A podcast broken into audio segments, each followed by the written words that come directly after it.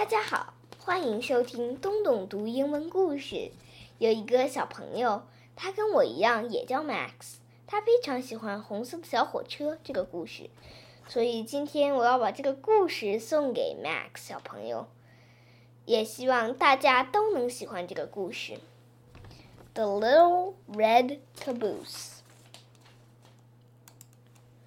The little red caboose always came last. First came the big black engine, puffing and chuffing. Then came the box cars. Then the oil cars. Then the coal cars. Then the flat cars. Sometimes they were switched around in different ways. But the little red caboose always came last. Boys and girls waved at the big black engine.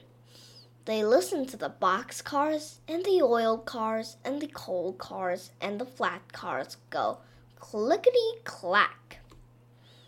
But by the time the little red caboose came along, the boys and girls were turning away because the little red caboose always came last. Oh, smoke! said the little red caboose. I wish I were a flat car, or a coal car, or an oil car, or a box car, so boys and girls would wave at me. How I wish I were a big black engine, puffing and chuffing way up at the front of the train. But I'm just the little old red caboose. Nobody cares for me. One day, the train started up a mountain. Up went the big black engine. Up went the box cars.